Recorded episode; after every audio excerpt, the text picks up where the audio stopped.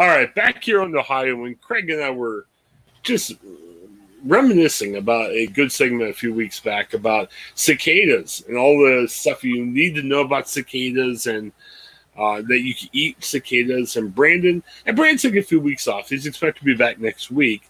Uh, but Brandon was talking about eating, what was it, bugs or ladybug? Not ladybugs, but Crickets. yeah, crickets. And I, I'm still shocked about that. I got to ask him a little bit about that uh, when he comes back. But uh, talking about cicadas, very interesting. Um, uh, Sarah Brookbank of Cincinnati Enquirer writes over the weekend. Um, we get holes in our yard. Um, Craig, I, I didn't tell you over the weekend. I haven't mowed yet this summer.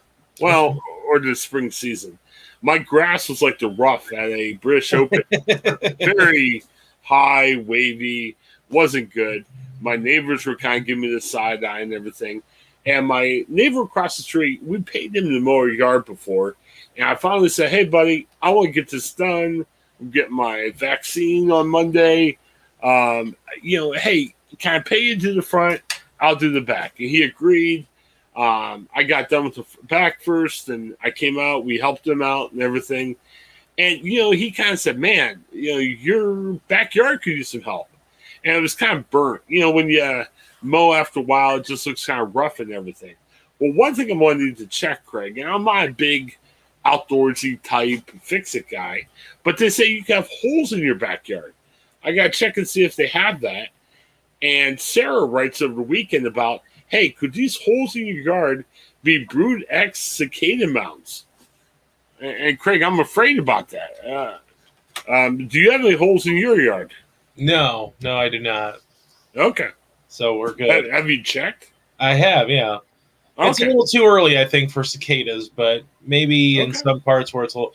It's got to be a certain. The ground has to be a certain temperature for cicadas to to to thir- to burrow out and thrive. So it's Okay. been a little. It's been. It's a little too. It's a little too cold, and we haven't had enough warm days to really warm up the ground temperature that much. So Well, they're coming. Sarah, Sarah's getting this ready because we, we want to have this article ready, ready to go, so we could be checking. Even if there may not be as many holes in your backyard right now, we got to get ready for it. So Sarah's got the article out, so we can go back and look at it. Yeah. Uh, Craig, I'm a company man.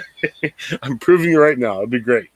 Uh, so Sarah's writing about, hey, cicadas are going to come crawling from their homes in the ground over a two-week period and the soil temperature has reached 64 degrees. Now, in Ohio so far, it's been confusing because we've already had some days over 64 degrees, but we had some days that are pretty cold. So I guess we have to keep above 64 for a while, right? Yeah, I mean, it's going to have to be a consistent warmer, you know, sort of a consistent warm up because even if the air temperature gets to like 80 or what, whatever, which we've had some really nice days lately, the ground temperature is still going to be cold because you've got, you know, a whole winter's worth of buildup and I, you need to you need to get out of that with warm temperatures. So that's why usually around mid May to late May is when you see the the cicadas burrow out because the the ground is finally thawed, you know, da- you know, down into the you know the area where they're at. So it takes a little while, but they'll get there at some point. It just hasn't been warm enough consistently to warm up the ground surface. Now it's interesting because we had snow last week, but we have a couple days of 80 degrees uh, coming up, and we have, and there was a expert at Mount St. Joseph University says, "Hey, if you have two days in a row of temperatures above 80 degrees and soaking rain, I know we got a couple 80 degree uh, temperatures to forecast this week, so they could pop out early. You never they know." Could, they could definitely. They're okay, ready. so here's what here's what you're looking for, uh, according to this article. They are saying, "Oh, I, I got deck and roof overhang. I got all these things they're looking about." They, they say, you know, they want a overhang to kind of build up under. So I might have cicada mounds under my deck. I, oh, this is scary. um. Yeah, I, I, I'm looking here. The first signs of cicadas are often their shells. When they come out of the ground, They climb up the nearest tree or a tall surface and shed their cells. Sh- shells. Say that 10 times fast. Yeah.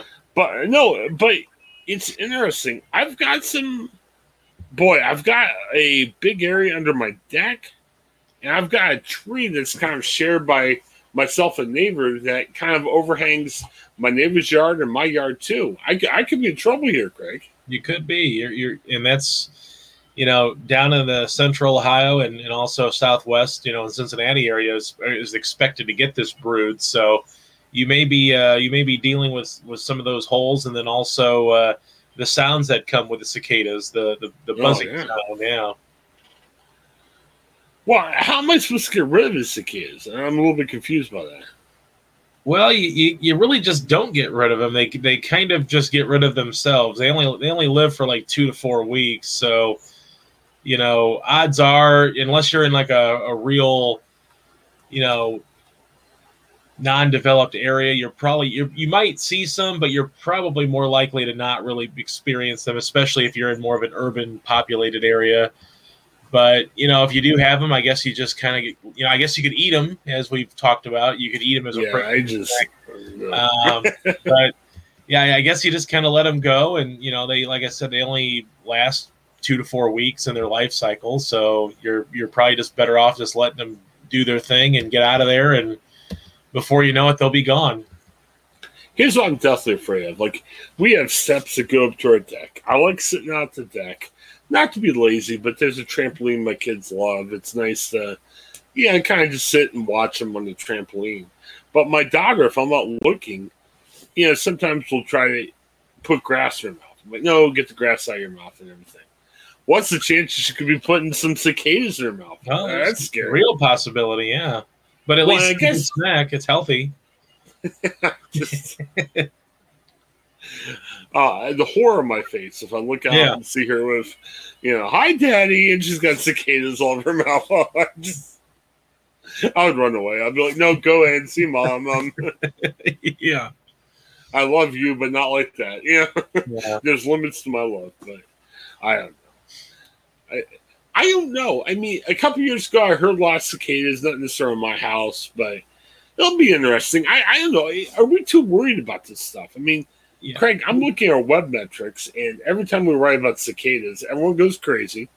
the public loves cicada stories, but are we too crazy about them? I mean, yeah, we still write more about COVID, so I'm not saying Yeah. we're out of whack, but is, is our public out whack? I mean, is there better stuff to worry about than cicadas? There's nothing to worry about. They the only thing that you might experience is the sound issue with Right. them. They they reach high high decibels, but I, I yeah, yeah, I think we're making a, a lot of about nothing. I mean, you know, they really just kind of live their life cycle and, and, and leave essentially. They don't really do anything. They don't get in, they don't harm animals, they don't harm people. They just they come up from underground, lay their eggs, climb up on trees. Maybe they might eat some trees, you know, some branches off of trees and stuff, but sometimes they'll eat the dead ones off, so it's kind of a good thing. But well, they're not going to do they're not to harm anybody you're not going to be I, I highly doubt you're going to be stepping on cicadas when you're out in your yard in all likelihood you won't but right. you know some people may but most people will not even know that they were there and if we don't um, come up from underground then no one will know when they came up from underground really unless you're searching for them I even saw an email blast that was talking about, hey, you know, subscribe, got all your cicada news here. I'm like, Yeah. why is everyone all interested? I mean, is it well like the, the Reds and Indians aren't doing super well right now? so are we like, hey, less Indians and Reds news, more cicada news? I, I don't know. I don't know. Maybe it's just the idea that they're so rare that you're kind of intrigued when something burrows from underground every 17 years, and Right. you know, it, they are. There's going to be a lot of them. I mean, we're talking into the trillions.